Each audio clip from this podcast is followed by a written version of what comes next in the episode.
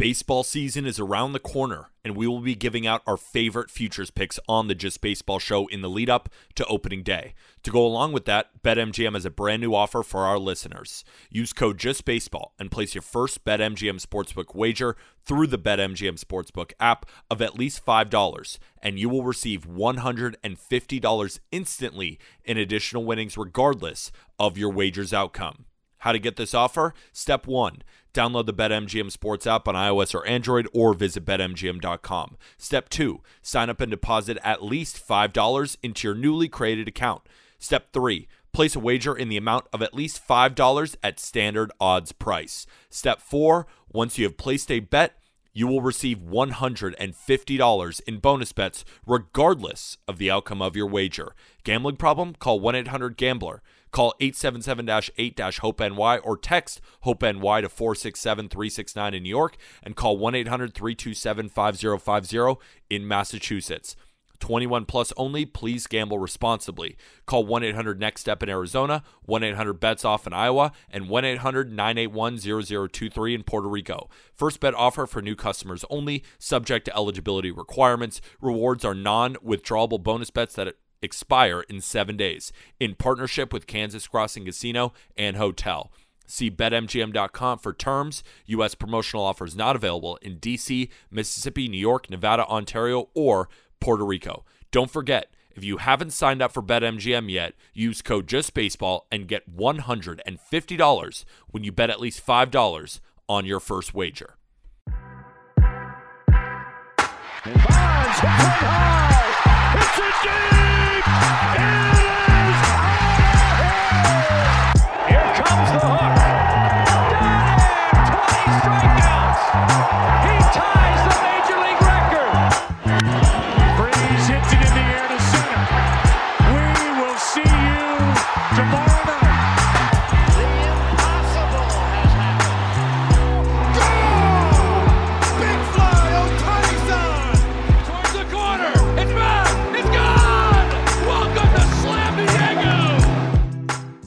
Wednesday, February 28th, the last day of February, the shortest month of the year. We have No, man. Jack- Hold on, man. Leap What? year. Come on. Leap Is it a leap year. year? Yes, It's it's a a leap leap, year year. Oh, who cares? We have the top 10 center fielders to discuss. We have to talk about the Dodgers making a couple of moves, sort of. Kike Hernandez is now a Los Angeles Dodgers. He's back by his source. He was the source on his own tweet. He's back Yeah. with the Los Angeles Dodgers. And Manny Margot started with the Rays, went to the Dodgers, and now a Minnesota Twin. Jack, I'm happy to see you. I thought that we were going to see you later in the week, but the guy has to record. He's a workaholic. Jack, our Norwegian correspondent. How is Norway? 10:03 p.m. north of the Arctic Circle, trying to cross the northern lights off the bucket list. It's exciting. I was told I'm not supposed to shave on vacation. Is that a thing? I do think you have a little bit of George Clooney to you. I like the I like the five o'clock shadow that you're rocking. It makes Kentucky you look a little bit more distinguished. I think people are going to believe your takes more in this So- episode. Here's the thing. My takes are all going to be obsolete if Casey Mize doesn't shove this year. And Mhm. I want to start with that. Obviously, we've got some Dodger stuff before the top 10 center fielders in baseball. Um, I'll let you plug the MGM stuff if you want off the top before I get into this Casey Mize thing, because I'm as a as a mind, as a baseball thinker, I'm totally screwed if Casey Mize isn't good. Jack's 10 p.m. Norwegian take on Casey Mize is brought to you by BetMGM, the king of sportsbooks. Remember, folks, you load in five bucks, you bet five dollars on standard odds, and you get one hundred and fifty dollars in bonus bets. How? Use code Just Baseball. Use code Just Baseball on BetMGM. You deposit, you put five dollars on standard odds, you get one hundred and fifty dollars in bonus bets by using code Baseball. Have I said it enough? Do it. You're going to want to get that free money because BetMGM does not give out free money often. But of course, gambling problem, call or text 1 800 Gambler, must be 21 or older, and terms and conditions apply. The floor is yours. Casey Mize hitting 97 today. two ticks up on everything since the last time we saw him, which by the way was two years ago. Like a guy can get stronger over the course of two years. problem is we saw it on February 27th. We didn't see it uh, on May 15th. And that's what I'm terrified about. But if the Tigers get 80% of the guy that went 1 1 out of Auburn and looked like the best college pitcher that we've seen in recent memory, and obviously our our thoughts are skewed now that we've got, you know, Burns this year and Skenes last year and, and whoever, right? Like Mize was so ridiculously good in college and in the minor leagues. And he gets to the big leagues, and frankly, like, yeah, he had a 3 7 one year and like 150 innings, and he commanded all of his pitches, but he was not beating guys. Like, he was getting a lot of contact to the seven guys behind him, which didn't feel great. But if Casey Mize can top at 97, and if he can hit 95, and that splitter has that devilish life back, I think that splitter can be one of the best pitches in baseball. And it was before he went down man, like I'm starting to get buzzed on the Casey Mize juice again. See, Casey Mize is an interesting player in the lore of the Just Baseball show. So ever since we started when we were Project the Plate, Jack has been so pro Casey Mize. Aram has been very anti Casey Mize. And I think I don't want to put words in his mouth, but I believe he would repeat the same. I've been kind of in the middle. I've just been enjoying and going along for the ride. But I did watch him today because when I know Casey Mize is yeah. on the mound, every single time he's going to yes. be on the mound, I have to watch. I have to. Look good. You I'm look willing good. to be on your team. And here. again, like it's February. It's February. we can't do this, but like but that's an open that's an open competition for that number five job in Detroit right now. And I think that guy's got a chance to win it in the next month, which is crazy. Here's the problem with spring training is when guys perform well early and it fits my narrative or your oh, narrative, run with it. Not to spin it. But if something doesn't fit our narrative, oh, oh it's just spring training. training. Who cares? I mean, it doesn't matter. But when something is interesting that doesn't fit either bad or good narrative, I do find myself kind of overreacting. Yeah. And I'm supposed to be in the media. I'm supposed to be a capital J journalist. But it's still so much fun to watch spring training. So I implore everybody to watch some spring trading. It'll at least get you super excited. So the last thing I'll say on the Detroit Tigers starting rotation deal is as of right now, you've got three that are sharpied in, right? Tarik Skubal is the one. Jack Flaherty looked good in his first outing. And then he got Kenta Maeda. But after that, it's Matt Manning, Reese Olson, Casey Mize, Wilmer Flores, prospect, by the way, who hit 99 miles an hour in his first spring training outing, and then Sawyer Gipson-Long that are competing for the final two spots. My gut says Mize and Olson and Manning is the odd man out. I don't know though. It's interesting. Um, speaking to fitting narratives in spring training, is Termarr Johnson a young David Ortiz? like, oh my God. Two crazy nukes against Jimmy Garcia and Genesis Cabrera. Aram had a great tweet, and that's up on the Just Baseball Show Instagram. That's up on the Call Up Instagram as well. And it's the two homers, the swing side by side. And he goes and gets a left on left slider from Genesis Cabrera and bludgeons that thing. And then he meets an upstairs fastball from Jimmy Garcia. I think it was in reverse order. He went Jimmy and then Genesis Cabrera. But man, like he got to an elevated fastball. And then it was that left on left low slider he looks comfortable for 19 years old. That's my last spring training overreaction. It's like Termarr Johnson fit the bill fully. Couldn't agree with you more. And for folks listening who may not know who Termarr Johnson is, 19 year old prospect with the Pittsburgh Pirates, was drafted, I believe, number four overall. And he was in the running to be the number one overall pick. But I think the reason he might have fallen is because he's not going to play shortstop, right? You're drafting a second baseman but he was drafted that high because of the bat. And the bat, you're saying looks like David Ortiz. And folks, kidding. even with the Pirates, might right. say, Jack, he's five eight. What are you talking about with David Ortiz? the reason I think you're making those comparisons are while David Ortiz is a mega of a man, right? He's 6'2, 200 million pounds, all muscle. Shout out yeah, Big Poppy. Yeah, yeah. And Termarr Johnson's what, 180 soaking wet? The swings do look pretty close. When you mentioned that in the group chat, I thought to myself, I don't hate the comparison, even though they look completely different. So let me just say that I'm kidding when I say that he's David Ortiz, but that first move with his hands, how they kind of hitch down, but it's not a hitch. Like that's David Ortiz right there. And Aram has made this point whenever we've talked Pirates, whenever we've talked Termarr Johnson.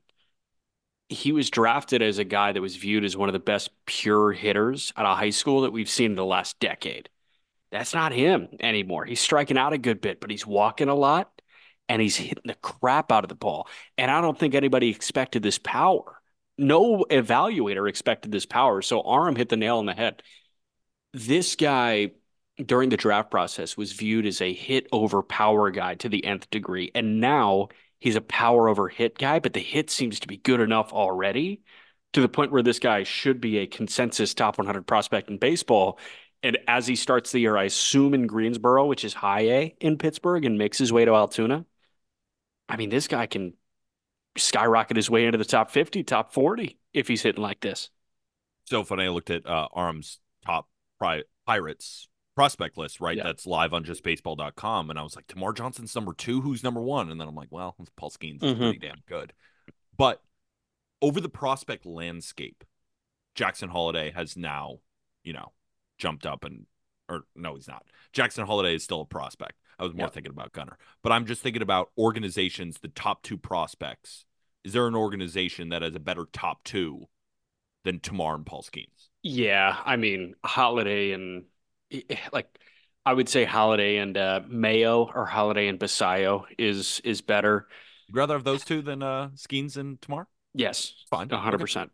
Um, there are a couple other assortments. I think I I think the duo of Chourio and Misiorowski is interesting too.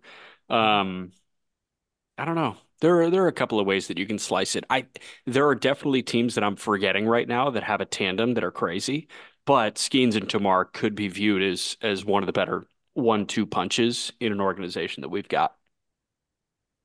We also have another spring training note that I wanted to bring up. Alek Manoah took to the mound. He allowed two earned in one inning. Uh, the velocity was a little bit up, but I'm looking at a pitch plot uh, that Yes. underdog underscore MLB posted on X. I'm counting 19 pitches and I'm also counting six strikes. Now, the velocity was up a little bit, But he sprayed. but he sprayed.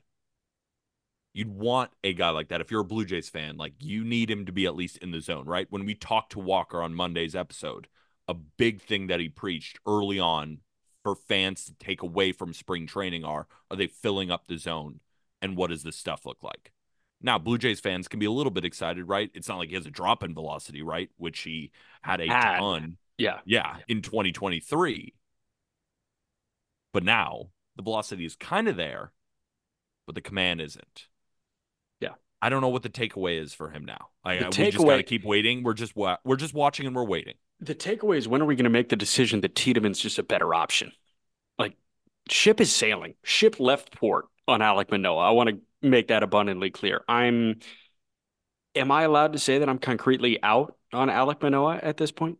I mean, you could say that, but I also don't want to give up on a guy who was an AL Cy Young Award top five See, finisher. I'm in willing- 2022. I'm willing because assuming his arm was entirely healthy, I don't understand how you can go from an AL Cy Young finalist to that. And the reason I don't understand is why I can't count him out yet. I just can't do it. That's why Right. I can. That's why because why it was so drastic. I'm like it it it was so drastic it doesn't make sense. And if I can't compute it, I can't put my chips in your bucket or in your I'm not basket. putting I'm not putting my chips in his bucket, but I'm also not taking them out. If that makes sense. I'm just leaving the chips on the table and not betting.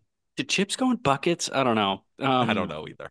The, the Dodgers put a lot of chips in Shohei Ohtani's bucket. I do know that.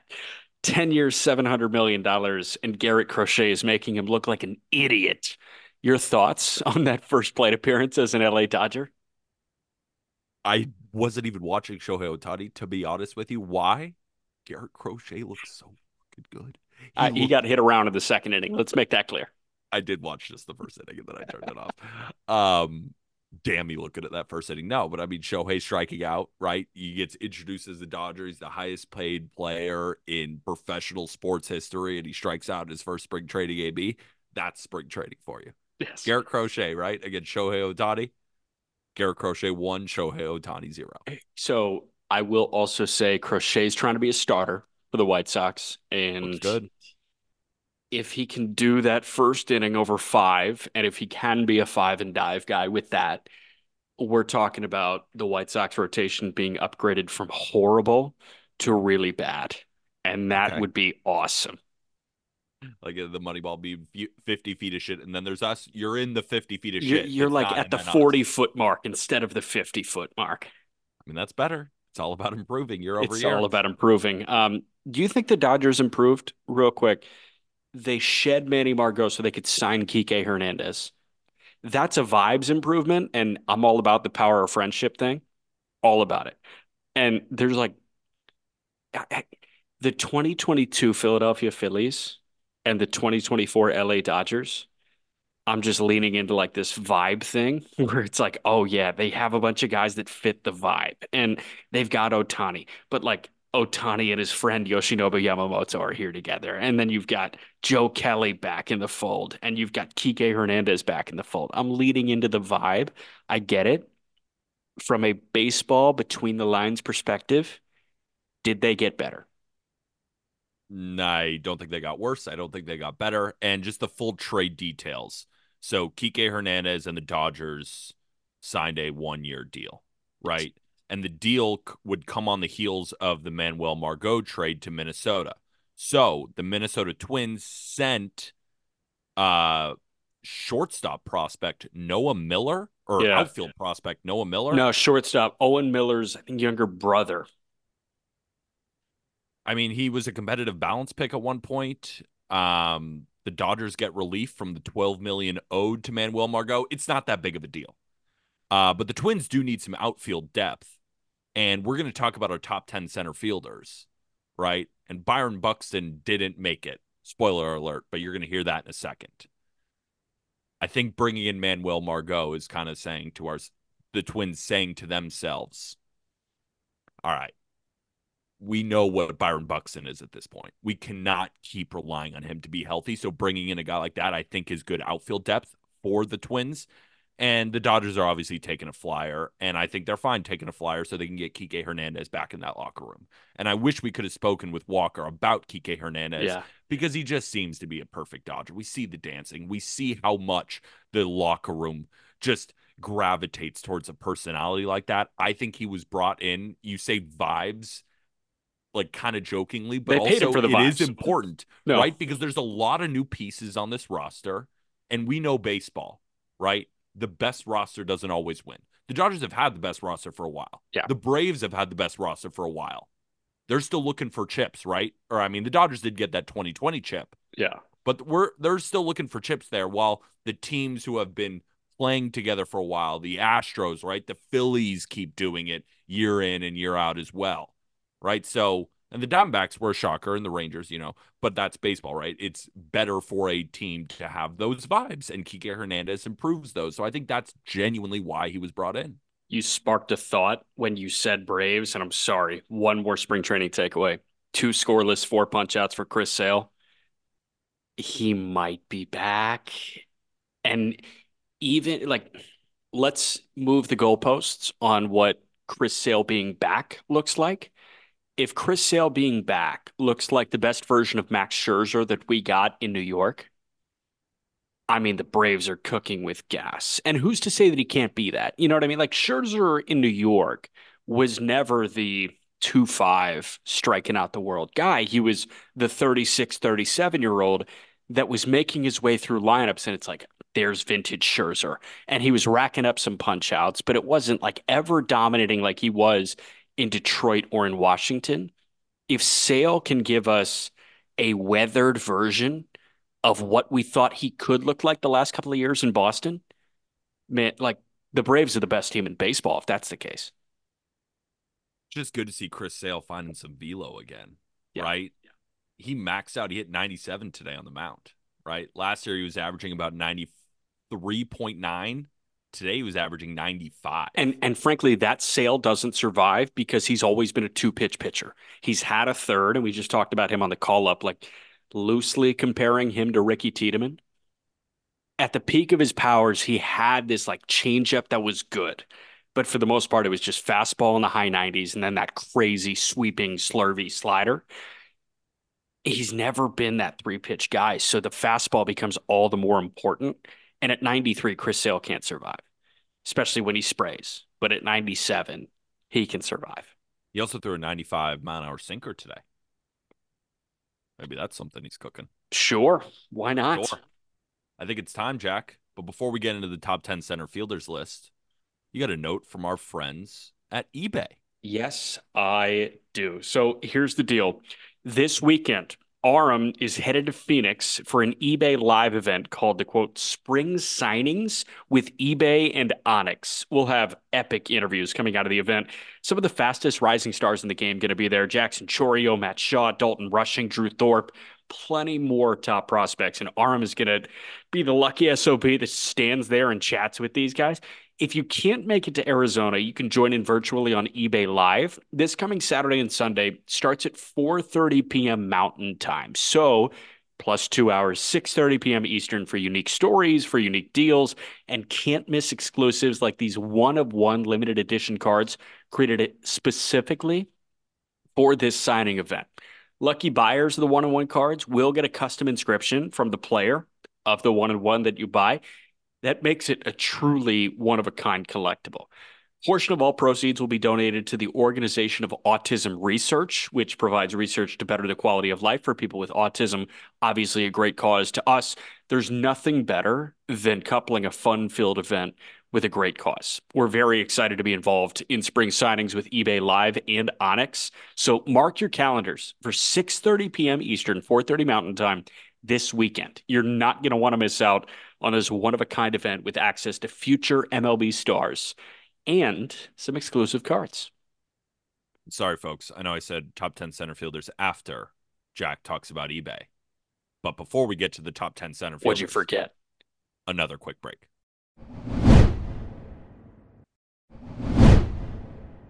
The top 10 center fielders in Major League Baseball for 2024. We have our two honorable mentions. We have the top 10. And as always, you can follow along on the article, which you can find in the episode description. If you are watching this on YouTube, hit that subscribe button. We got more top 10s coming. We also have an interview with a certain pitcher that will be on the top 10 pitchers list that's coming out on Friday. So make sure you like this video, subscribe, and set alerts on for future videos. But everybody listening, you can find the article to follow along in the description. Our two honorable mentions. Number one, TJ Friedl of the Cincinnati Reds. Jack, I feel bad because I know a lot of Reds fans and they have been screaming for TJ Friedl to make our top 10 list. Shout out Clay Snowden. Shout out Reds Nation. Unfortunately, he is on the outside looking in, but he did hit 279, 352, 467 slash, 18 bombs, 27 stolen bases, WRC plus at 116, seventh best among primary center fielders. And his 4.4 fWAR was tied with James Outman for the third best mark in Major League Baseball, trailing only Julio Rodriguez and Luis Robert but there's some quality of contact concerns. Frankly, don't care. Center field is the one place that the Reds didn't have a top prospect in the last few years debut. They have answers at, I mean, first base, even, right? When you factor in Christian Encarnacion and Strand, they've got an answer at second base in Matt McLain. They got an answer at short in Ellie. They got an answer at third in Noelvi Marte. They've got an answer on the hill, right? I mean, you've seen Greene, Lodolo, Ashcraft, Abbott all graduate. You got Chase Petty not far behind. You got Connor Phillips close to graduating. It's ridiculous. Rhett Lowder just looked strong in his first spring training outing. And then like Spencer Steer hops in left. Okay, great. Will Benson, who you acquire from the Guardians, looks great in right. The two places that they didn't have an answer are catcher and center field. You needed one of those two to step up. Thank God, because Tyler Stephenson wasn't good. TJ Friedl was awesome. Are there worries about how he can replicate? Yeah, for sure. Like, does he put up another four and a half win season? I don't know. I don't think anybody knows. I don't think any of TJ Friedl's family will tell you that, like, for sure, this guy's a four and a half win player in 2024. But what we can say is this guy's going to give you top flight defense. He is going to hit enough, and he's going to be a great piece at the top of the order if the young guys are struggling, or he's going to be the best seven hitter in baseball, eight hitter in baseball. And like, we're not asking questions about TJ Friedl. There's nobody really coming down the pipe. If Arroyo looks ready, if a Cam Collier looks ready in a couple years, maybe you experiment with McLain in center. But as of right now, the Reds found their plug and play guy in center. Yeah, and I think that's a good way to put it, right? Just because he doesn't make the top 10 center fielders list doesn't mean he's not a good center fielder right? I think my area for concern, right, if we're going to bring down Cody Bellinger, we should also probably talk about TJ Friedl, right? We talk about the difference between xwOBA and wOBA, and he had a 353 wOBA, which was clearly a career high, but he had a 289 xwOBA. That was towards the right. We can even look at what percentile that puts him in on Baseball Savant. That puts him in the 11th percentile, right, which grades your quality of contact. So I think with TJ Friedl, what Reds fans should expect, like I wouldn't expect the 18 home runs, right? But I can still expect good defense. I can still expect great base running, right? Let's say TJ Friedl is a guy right 279 last year. Let's say he's hitting 260, 265 with 30 stolen bases, 10 home runs, and good defense. He won't be the 4.4 fWAR guy, but he could be a three win player and that's still a solid center fielder, right? That would be my projection for TJ Friedl in 2024. And I think that projection aligns with yours. If I gave you TJ Friedl over under 3.0 fWAR for 2024, where would you go? Slightly over. Slightly. Okay. Slightly, ever so slightly. I think that's a good number. Um, I do want to dive into the Buxton thing now because I'm glad we didn't spend too much time on it when you did mention that Buxton, like Margot, could be a safety blanket for Buxton. The plan right now, based on everything that I've read, and Minnesota's got a collection of excellent beat writers. Do-Hyoung Park is one of my favorite beat writers that we've got in baseball. Um, the plan is for Buxton to play center. And Javier Reyes sent a good message. He was like, yep, here we go. If Buxton plays center, like we're back to convincing ourselves that he's a 10 win player for mm-hmm. sure. like I'm going to be guilty of that. I promise. Problem is, like, I think he's out of mulligans. I think he's out of lives. I'm playing connections with Byron Buxton, and like, I just blew my third life, and I just have to view him as a guy that is going to play max 110 games, and that sucks. It sucks because I mean, who has been driving the Byron Buxton bus on this podcast? It feels like it's been my dumbass all year, every year. Byron Buxton, this talent, you just got to see it. Imagine if he would play 130 games, right? We're not asking for much, but here's the reality 2018, he played 28 games. 2019, he played 87. 2020, shortened season, played 39. 2021, he played 61. 2022, he played 92. And 2023, he played 85. The only reason he is on the honorable mentions is because he has the talent of a top five center fielder. He has the talent of a top three center fielder, to be perfectly honest with you. The power, the speed, the defense, hard to find in Major League Baseball that you have with Byron Buxton. But if I'm relying on you to play half the season, you're not going to sniff top 10 lists. I feel like You we only can't. put him on the honorable mentions just to have the conversation about It- him again. It's principle. Yeah, I think we put him on because of principle, but we left him off because of principle. The whole conversation around him is principle, and that sucks. like in 2021. I know it's only 61 games. 39 homers. He hit no, well, he, hit 19 home runs in 61 games while putting up a thousand OPS. Then in 2022, he hit 28 bombs in 92 games. That's Even right. last year, That's he hit 17 home runs in 85 games while stealing close to 10 bags. Like if we could just project this over 162, we have a top five center fielder. The problem is we haven't been able to project it over 162 since 2016, So 2017. that's my favorite thing. You take a guy in garbage time, like Jaden Hardy was this guy for the Dallas Mavericks, where he was killing garbage time. I think it was last year. And like, oh, you you take his numbers and you blow him up for 36 minutes. He's the best player in basketball. It's like, oh, okay, we can't do that because like you, you need to play. Um, but it's fun. It's fun to dream. And that's why the Twins bring in Manny Margot, right? Because you look at the rest of the outfield, right? You got Kirilloff, who could probably play some first base. He could probably play some outfield. You got Matt Wallner. You got a couple other guys in the fold there in the outfield. But to bring in a guy like Manny Margot is important because you can only assume you're going to get half a season from Byron Buxton. Every game over that is just adding sprinkles to the Sunday. That's really all it is because that's all we can hope for, right? So that's why it's we mention the move not just because we're a baseball show, but it is significant for the Twins because they're obviously operating under the assumption that we still cannot trust Byron Buxton to play a full 162. Can we even trust Byron Buxton to play 100 games? And we're saying all these things like you'll never see a podcast root for a guy more than us and Byron Buxton. All we want to do is see you play. You're a freak talent. We just got to see you play if you want to enter the top 10. Correct. Think it's time to get in the top 10? I think so. And number 10, Jazz Chisholm of the Miami Marlins. Clean sweep here from the Just Baseball folks. Every single one of our panelists had Jazz Chisholm at number 10. I don't know if we've seen a clean sweep so far in our rankings. And just another reminder if you're following the article, you already know the gist.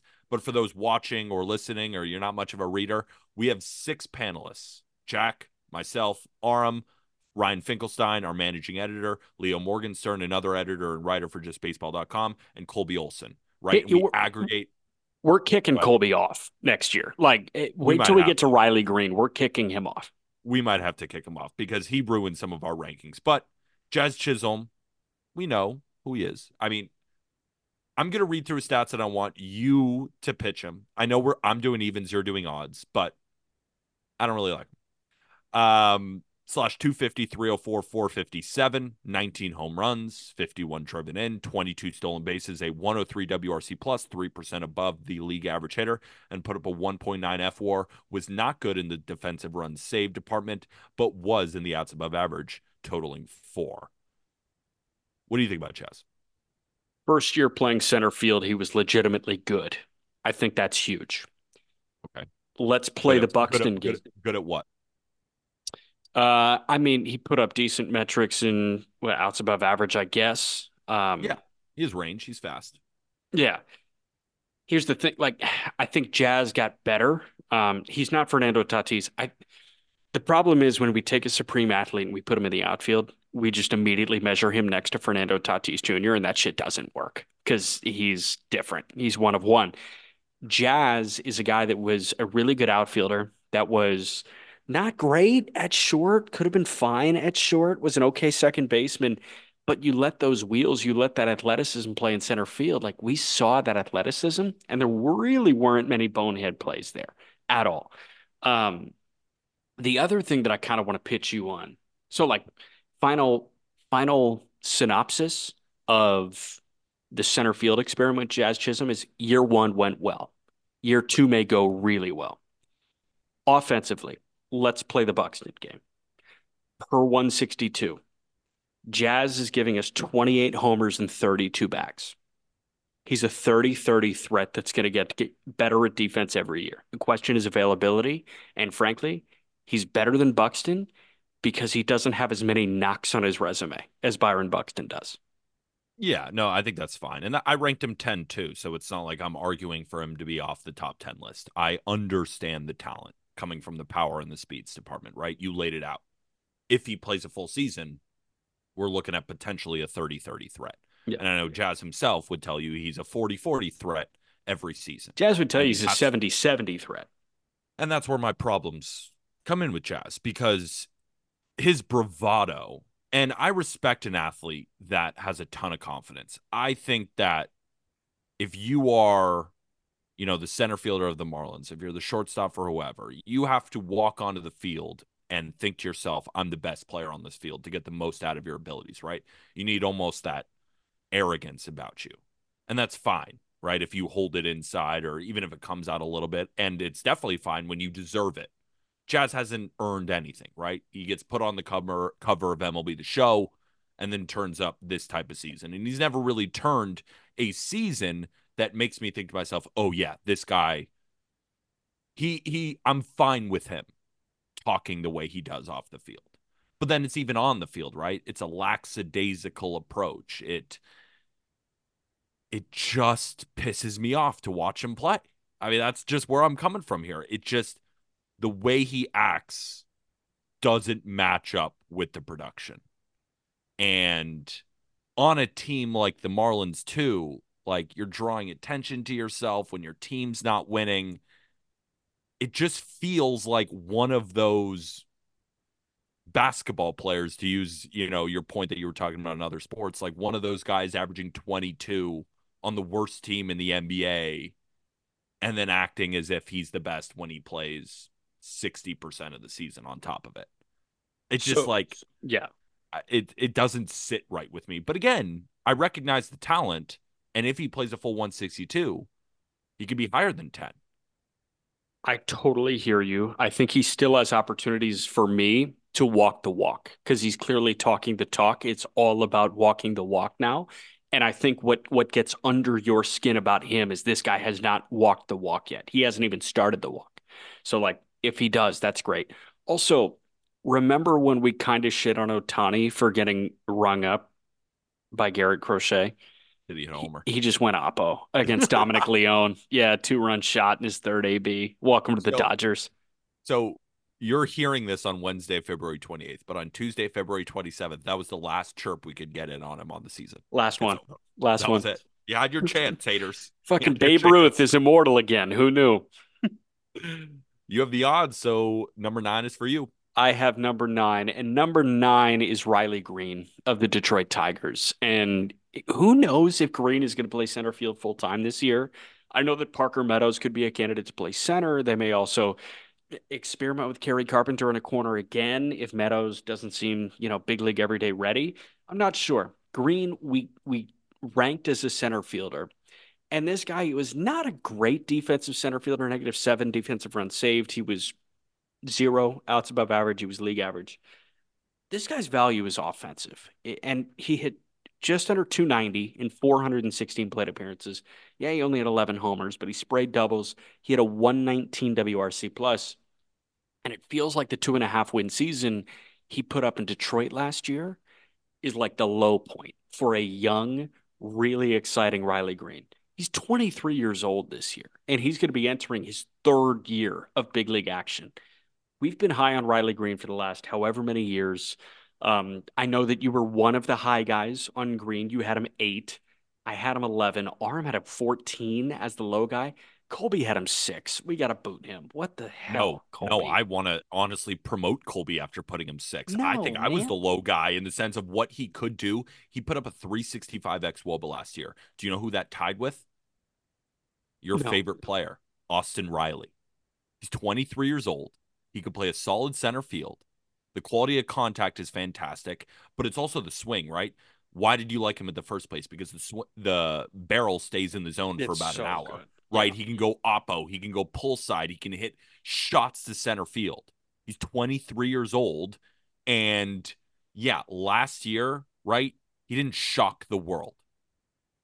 But if this is kind of the low end Riley Greene as a 22 year old who hits close to 300, You're thrilled. one with a 119 WRC plus, putting up 2.3 fWAR while not even playing the entire season, yeah, I'm gonna start to buy in. Especially when we know his prospect pedigree coming up was this guy who can spray the ball to all fields, and then he's showing quality of contact, rivaling Riley or rivaling Riley. Austin Riley. I'm getting confused because Riley Greene, Austin Riley. And now he's 23. What are we talking about here? Is Austin I, I think my he's favorite gonna. I think. I you love Austin Riley, do you not? I love him. Like I, he he probably is. I just can't stomach transitioning from Tim Anderson to Austin Riley yet. Give me like two months. I'll give you two months. But you know what I'm saying here? Yeah. You're way too low. Yeah. Aram is a straight up fraud. What the hell is he Well, talking like, about? He can't really Aram play center, was- man. I get it. Who, who told us about who told us about Riley Greene? I I mean, mean, maybe not you, but me. I saw you him in the New York Penn League. Ex- no, I, that's why I'm not grouping you in. I'm grouping me in. Aram, you, hi guys on Riley Greene. Now I put him at eight. You guys put him at 11 and 14. What are we talking about here? He's as good as you guys are saying. Yeah, he he is really solid. Here's Look, the thing. Riley Greene is so much better than Jazz. Of course he is. know. Yes. Uh, Riley Greene's a better defender, I think. Mm, Riley Greene's I don't better know about that. That's hitter, where I push back. That's where three I years younger. back. Defender, defense is where I push back. Here's the thing though, as we move forward in this list, like number eight, I, I looked at eight and nine very similarly. And I asked myself who I would rather have in 2024, because that's the game we're playing, right? The top guys for 2024. I'm taking number eight, but I'm incredibly high on number eight. And I'm just so so on Riley Greene so far. Yeah, I'm not as high on number eight, but I still do like him. Number eight on the top 10 center fielders list, James Outman of the Los Angeles Dodgers.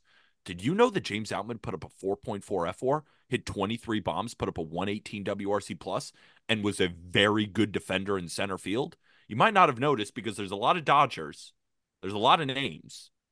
And then you're like, oh, James Outman's hitting eighth. Oh, maybe this is the break. Nope. 23 bombs with a 353 on base percentage and 16 stolen bases.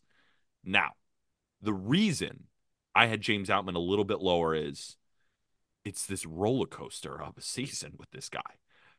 At from for one month, he is going to look like an MVP candidate, and then the next month, he is going to look like he should be on your bench. Yeah. that level scares me. Now, when we look at the entire season, the full body of work, we're looking at a better player than what I feel like I saw over the entire season, right? 4.4 fWAR. In terms of war, he was a top three center fielder in Major League Baseball last year. And he's young, right? Relatively, right? He's going to be 27. Yeah, but he enters his second full season of Major League Baseball. Exactly. I put him 11 because of that roller coaster. I don't know why I put him at 11. I think he's better than Jazz. I think someone misprinted me because I didn't. I there's no way I ranked Jazz before James Outman. I think you put your numbers in the Google sheet. Like, I don't you. think so. I think someone hacked me because no way I think it. I don't think it. For everybody listening, I don't think it. Here's what I'm going to say. written down. I disagree with myself. Here's what I'm going to say to the James Outman haters. You ready? A lot of people are saying, and I've seen a lot of publications do this. I've seen a lot of people that I really like in this space do this. They've called James Outman a regression candidate. How's he going to regress? He had a 32% K rate last year. Like, do you expect him to strike out more? He strikes out all the time. And he was still a four and a half win player. And he's got more protection in his lineup now. He's not going to see fewer pitches. Like, I just I don't see a world where this guy is put on a higher pedestal than what he was at points last year. Especially when you have to deal with Ohtani in the lineup every day, and Freddie who doesn't miss games, and Mookie who doesn't miss games, and Will Smith and Teoscar Hernandez who you just added to the fold, and Max Muncy. There are way too many guys that you circle on the scouting report before James Outman. And if he punches 30% of the time, that's an improvement. He's Let me- amazing. Let me speak up for those who thinks James Outman is Go ahead. because I kind of think it. Not really, and I understand where you're coming from. Like, where is the regression coming from? I'll tell you where I think it might come. There were months, right, in May and June where he put up a 550 OPS. I expect those months to continue because he strikes out so much, right? He gets himself into holes. He gets into these slow streaks of his, right? We don't have a ton of data to build off of, but I watched a ton of Dodgers baseball. There was so many opportunities where James Outman would get blown away by three fastballs and it was just like say goodnight. He had no chance up there. Now there were other ABs, right? In April where he put up a 966 OPS, in July where he put up a 905 OPS, August 890. What if all of those hot months aren't as hot? Then he comes back down and doesn't look like the same player offensively. He's still going to play good defense. That's why I'm saying from a war perspective, it's probably not, he's probably going to be a three and a half win player for a while until he figures out the strikeout stuff.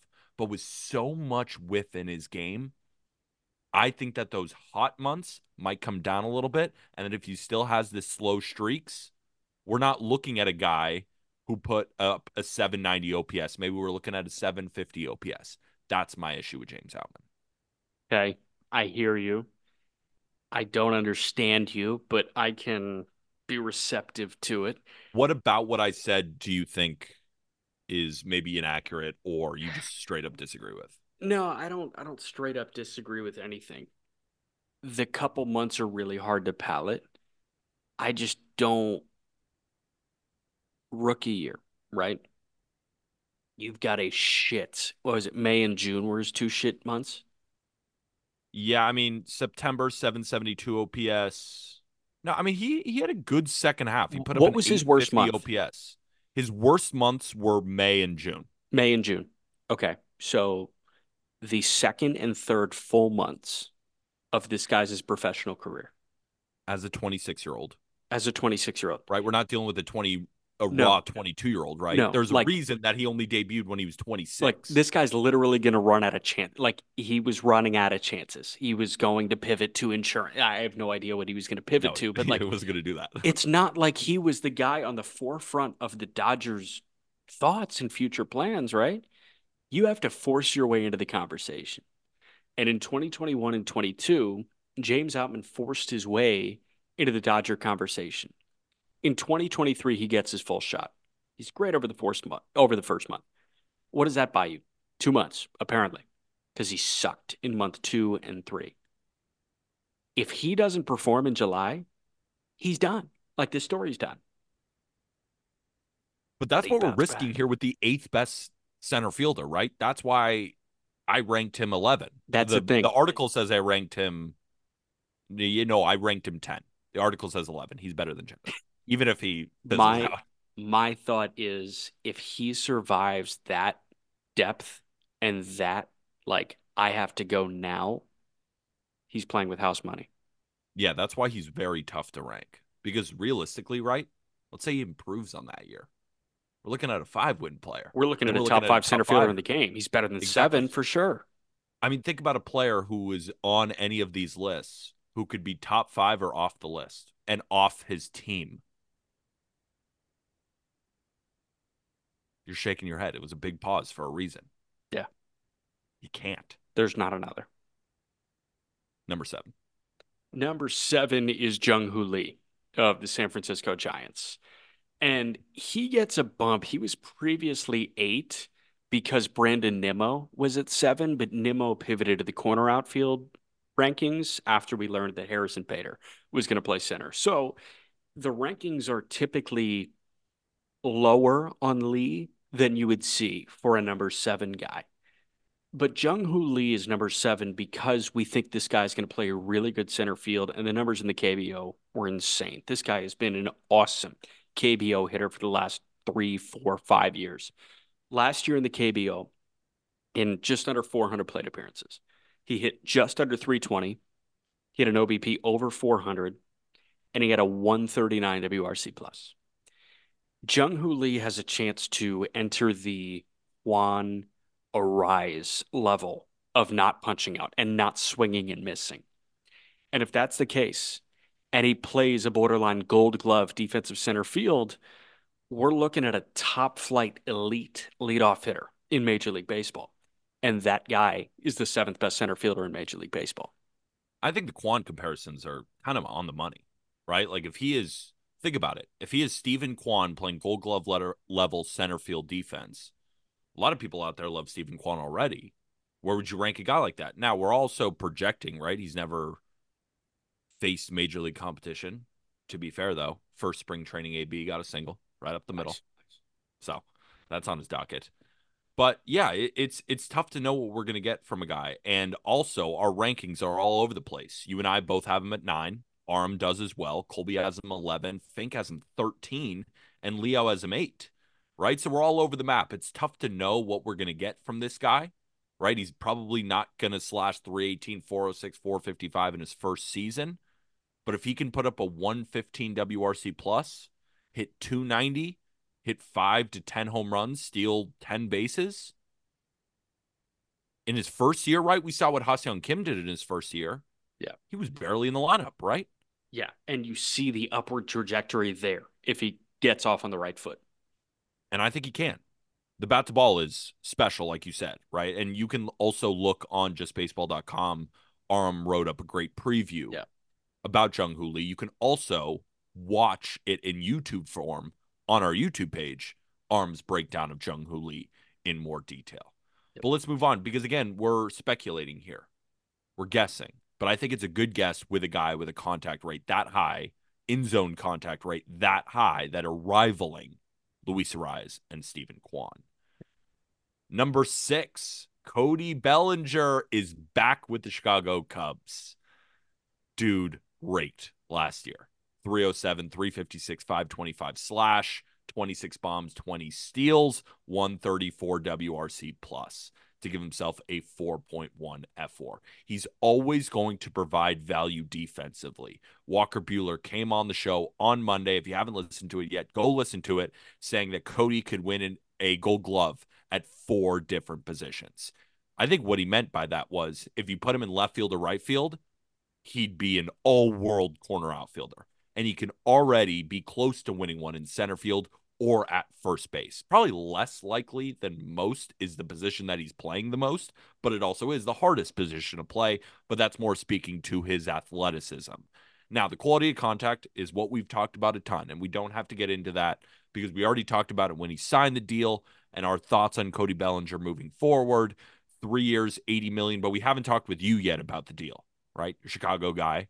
How did it feel to have Cody Bellinger back? And did you think the one year deal with options totaling 80 million was the right play for both sides?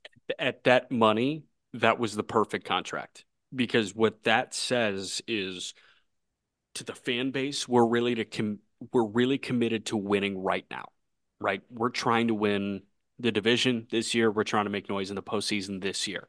And we think the best opportunity to do that is with Cody Bellinger in the lineup every day. What that says moving forward is we still believe we have our franchise cornerstone in center field and Pete Crow-Armstrong.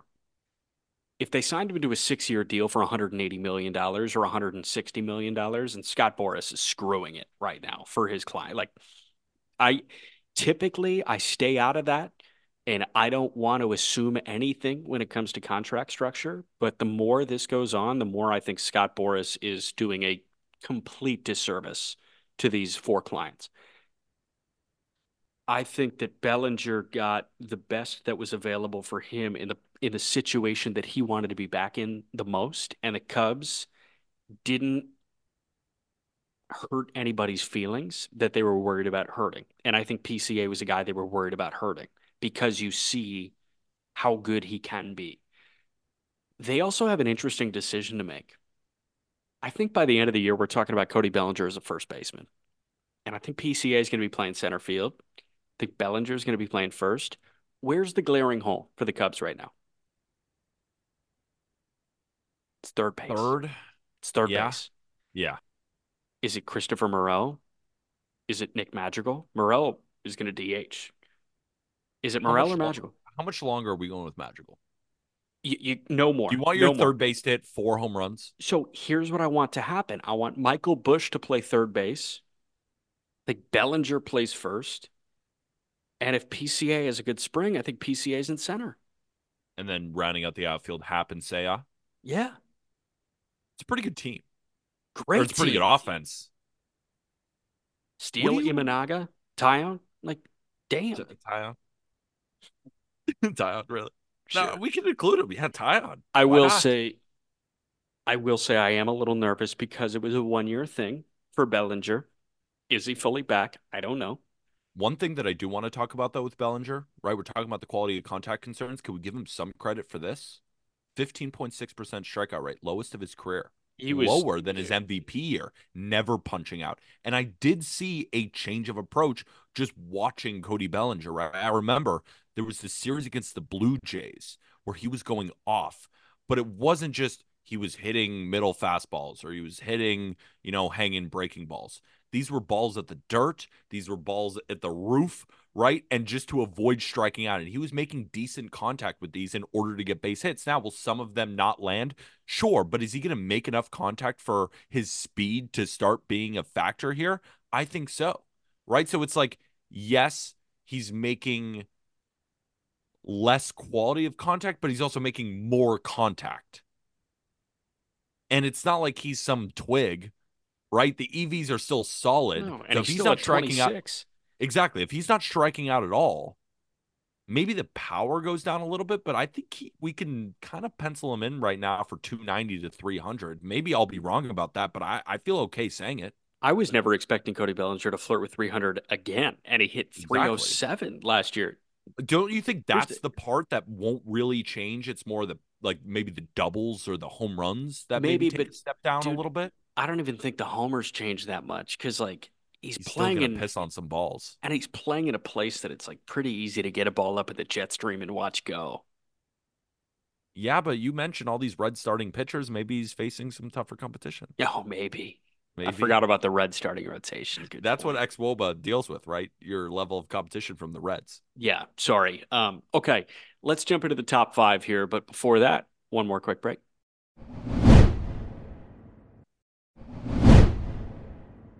Number five is Money Mike, Michael Harris, the second of the Atlanta Braves, and we have entered a new echelon in star power. Michael Harris is going to be 23 years old for the entirety of this coming season.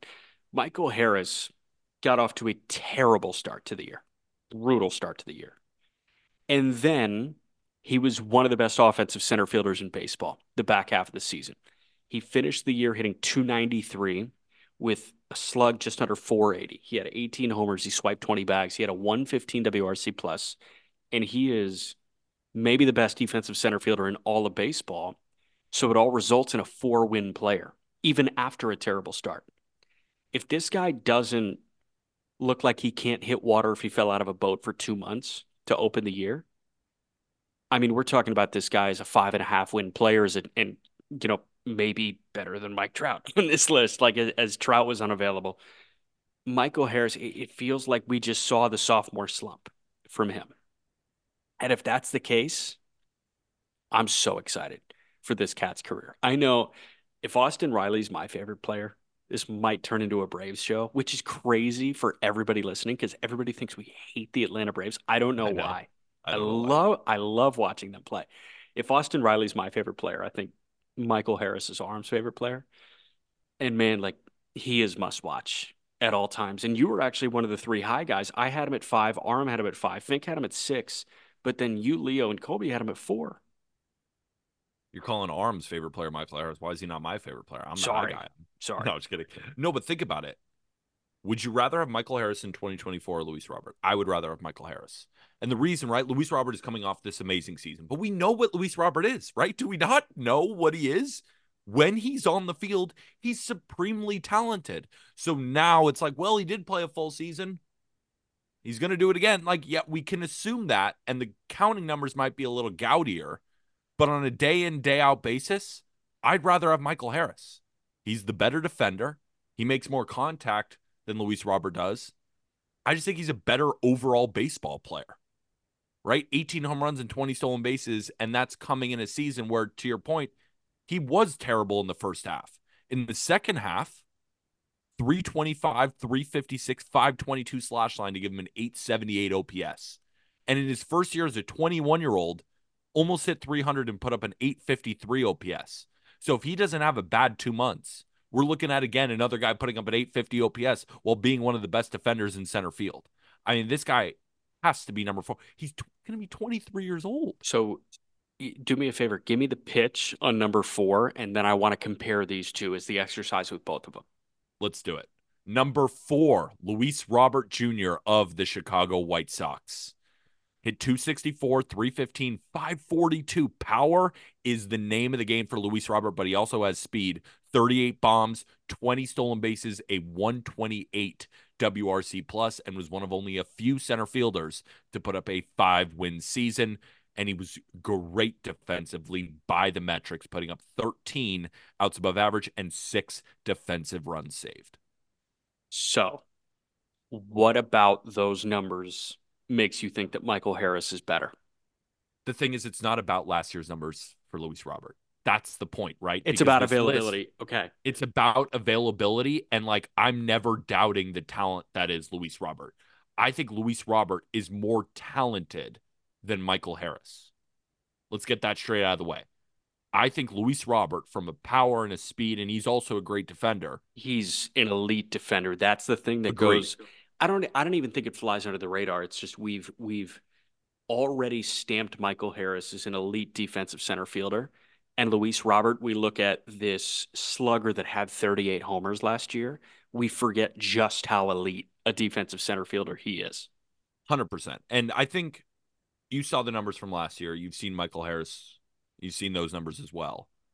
Do you think that Michael Harris and Luis Robert are not at least on the same tier of defensive acumen in center field? I think they're in the same tier. I So think if we are. can both agree on that, and we can also agree that Michael Harris has been much more available, right? Because now do I put Luis Robert over when he played 145 games when in the last three years he hasn't reached 100, right? 98 games in 2022, 68 in 2021, and he played the full shortened season. But he also, when he played 98 games in 2022, put up a 745 OPS. Like Michael Harris entered the league as a 21 year old, put up an 855 OPS. Then as a 22 year old, struggled in two months, which rate or lowered his overall averages, Yeah. but then still finished with an 800 OPS. Like I just, he's too good and well rounded and available for me to now say, all right, Luis Robert had that season where we all expected because he has the talent. Now he's above him. I can't do it. So we just agreed that they are in the same conversation defensively, right? Yes. Those two are in the same class defensively. Michael Harris is never going to give me 38 homers. like eh, that's the big separator for me. Luis Robert had 38 homers. If it was 30, I'm receptive to this conversation. But it wasn't 30. It was 38 Okay. and he puts on a monster show. And here's the thing, man. Like Luis Roberts built like Julio Jones at his prime. like he's built like Falcons Julio. He's built like a freak. I'll take the alien over the guy that is a really, really great center fielder. Name me something offensively that Luis Robert does better than Michael Harris besides home runs. I mean, overall power. I think power is a Yeah, huge power. He has part. more power. Yeah, that's it. That's it, right? They Because both they both the getting on but base like more. what else offensively? I have the guy Eh, getting on base Look more. at walk Yeah, rate. Look at walk okay. rate. He put up a 315 OBP, Jack. Michael Harris put up a 353 OBP. Yeah, but Michael Harris was also 20 points higher in the batting average department. What's Michael Exactly. Harris's He's- walk rate? I think he's a better all around hitter. What's But his walk look- rate? Michael Harris's walk rate, I just have Luis Roberts here in front of me, which is 5%. Yes. What's Michael Harris? Let me pull it up for you. What I can also say is that Michael Harris has 10% lower strikeout rate, right? So he strikes out far fewer times than Luis Robert does. And they both have the same walk rate. Michael is 4.6%. Yeah. That's the thing. Like I don't I don't view it as a massive difference in the OBP department when they're walking the same. But like that do that's a batting average thing. But do you understand what we're doing? We're comparing a 22 year old to a 26 year old, and the 26 year old just had his best year, where the 22 year old has been doing it since he was 21. Now he's 23. Like, what do we think he's going to do now, right? I think That's what I'm saying. Like, if we're looking at an 840 OPS year over year for Michael Harris, he already put up an 850 as a 21 year old. If he could do that year over year with 2020 and great defense and playing every day, I'd rather have that guy on my team than the guy who can hit some more home runs when he's on the field, be more talented but less available. but Luis Robert gave me an 860 OPS. He gave me a very similar number of stolen bases and a high efficiency. He was 20 for 24. He gave me Then 38 once- pumps, which I'm going to end. Okay, okay, but you're you're acting like 26 is 30 for the case of the argument. 26 years old and 30 years old are so different. And here's the thing. Wh- Where we're disagreeing right now, and we just haven't said it yet, is I think this guy's going to play a whole year again. You are Yeah. baking in that you don't think he's going to play a whole year again. If this guy can't. How plays a whole year, and I get that. Yeah. I'm just saying I'm not going to assume that he's going to get hurt. And if he plays a whole year again, this guy's a 40 homer threat. The other guy isn't. And the guy that's a 40 homer threat put up noticeably better, noticeably better advanced metrics defensively than the other one did. I think they are in the same class defensively, but the numbers are the numbers. And the numbers are far better for Luis Robert than they were for Michael Harris. So I lean on the defensive excellence and the threat for 40 homers. That's where I stand. And I lean on, I think the defensive numbers, while they were better for Luis Robert, I still view them as similar defenders. And now you can disagree with me, but at the same time, Michael Harris put up better defensive numbers in his first year. So I still view them as same levels of defender in terms of talent. And then on offense, I agree with you. Luis Robert is more talented. The thing is, I don't know if he's going to be on the field every day, right? And Michael Harris. Yeah. Now, to it's not like Michael Harris is a playing 162 every day, but in his first two seasons, he played over 110 games. No. Luis Robert has done that once, and they have four years of difference. That's my point. Is when I go to the ballpark every day and I have Michael Harris on my team versus Luis Robert on my team, I think I have a better chance to win over 162 with Michael Harris in 2024. And I disagree, and we can leave it at that, and we can move on. Perfect. All right. Your odds though. this this this hurts. It this really hurts, and like we've totally entered a new threshold here. We just talked about how elite Michael Harris and Luis Robert are, but like these guys are a different beast, and it sucks that one of them had to be three, and it sucked that this guy in particular had to be number three. But number three is Mike Trout of the LA Angels, and that pains us to say. But he's going to be 32 years old. He was limited to just over 350 plate appearances last year. And frankly, he wasn't that good. He was a three win player, obviously, like wasn't that good, relatively speaking. He still put up a 134 WRC plus, but his 860 OPS was chump change based on what he's done previously in his career. This guy's 858 OPS season plummeted his career OPS under a thousand. He's down to a 994 career OPS, which is one of the best marks in baseball history. This guy's career slash line right now is 301, 412, 582. That's a 994 OPS. You average out his 162 game average. The stolen bases are gone entirely, but they do bake into his 162 game average. This guy's walking more than 100 times, 34 doubles, 40 homers, 102 driven in, 22 backs. He is the best player of this generation. But we've seen do you want to call it the aging process or chronically unavailable?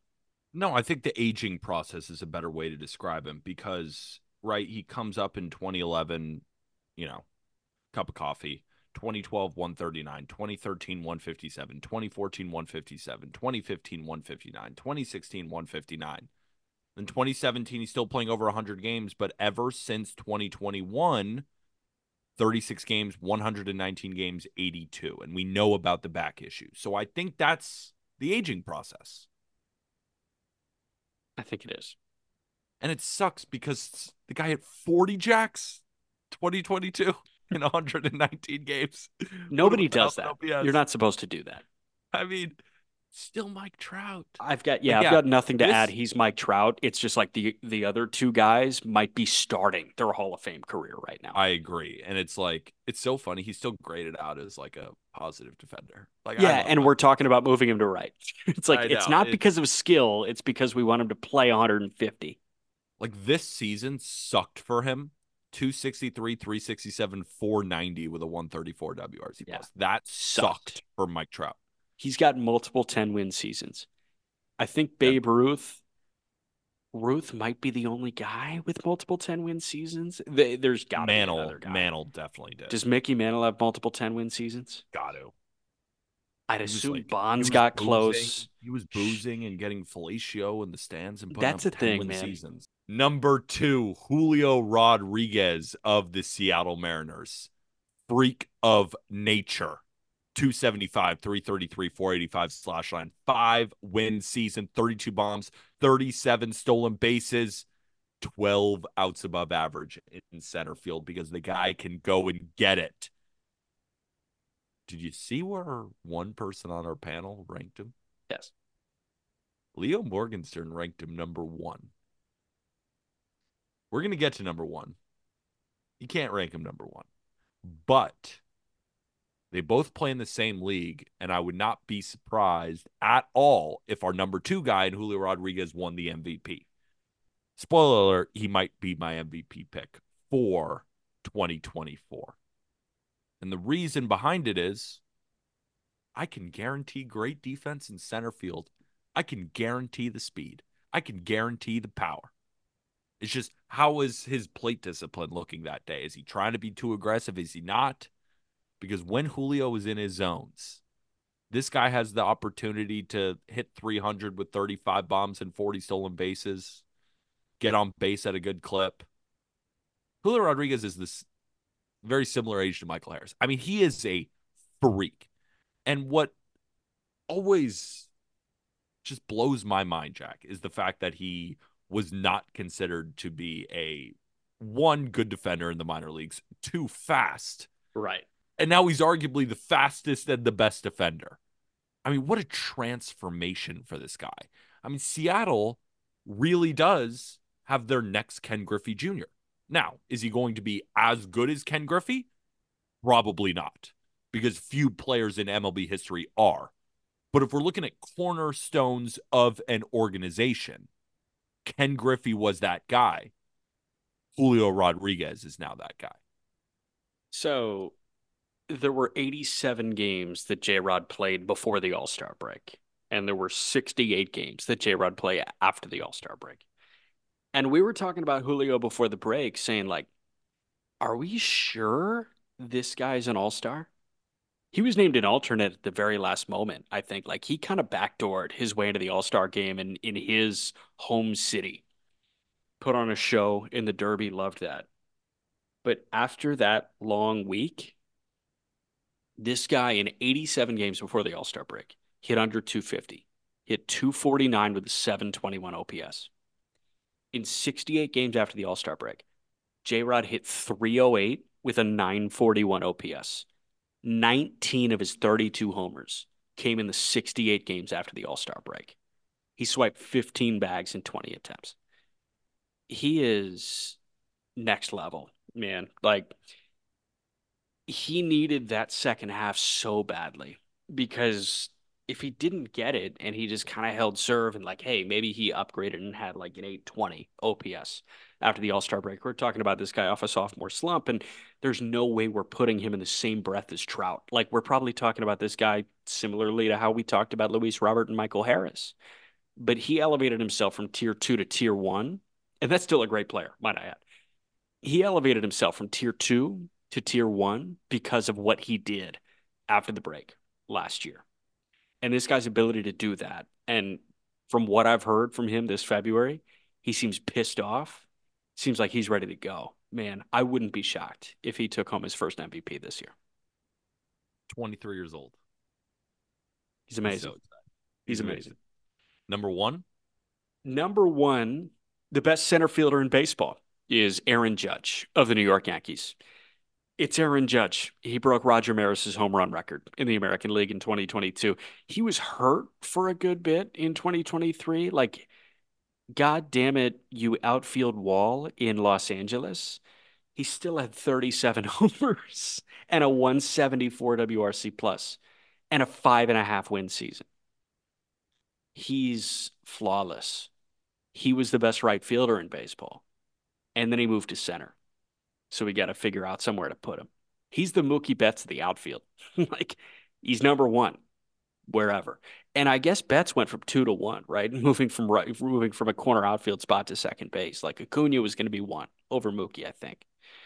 But Judge is one wherever he is, man. I'm going to tell you something, and then I want to provide context to it after. Aaron Judge is the best Yankee since 2005 to 2007, Alex Rodriguez. In 2005 to 2007, Alex Rodriguez won multiple MVPs. I'm pretty sure. Let me just fact check that. Yep. MVP in 2003 with Texas, MVP 2005 with the Yankees, and MVP in 2007 with the Yankees. The Yankees have had clearly great players. Derek Jeter is a more accomplished baseball player than Alex Rodriguez is or Aaron Judge is. I'm talking about with my own eyes, watching Yankee games, Aaron Judge is the best. You talked about breaking Roger Maris's record.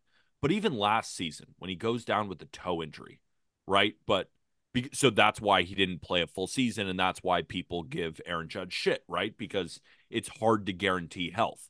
But at the same time, I think that the health issue for Judge is completely overblown. if you take out 2020, he's played 100 games in every season outside of 2016 when he's a rookie, right? Yeah. These guys come up. But first full season until now, he's played 100 games in every season. And over the last few seasons, he has taken power to the nth degree. He is the number one power hitter in Major League Baseball. We talk about xwOBA, right? We talk about your quality of contact. There's a consistent leader, Aaron Judge, year over year over year. He hit 37 bombs in 106 games last year, right? Remember when we were marveling over the fact that Trout hit 40 and 119? Yeah. We're not really marveling over that for Judge because he's 6'7, 270 pounds, behemoth.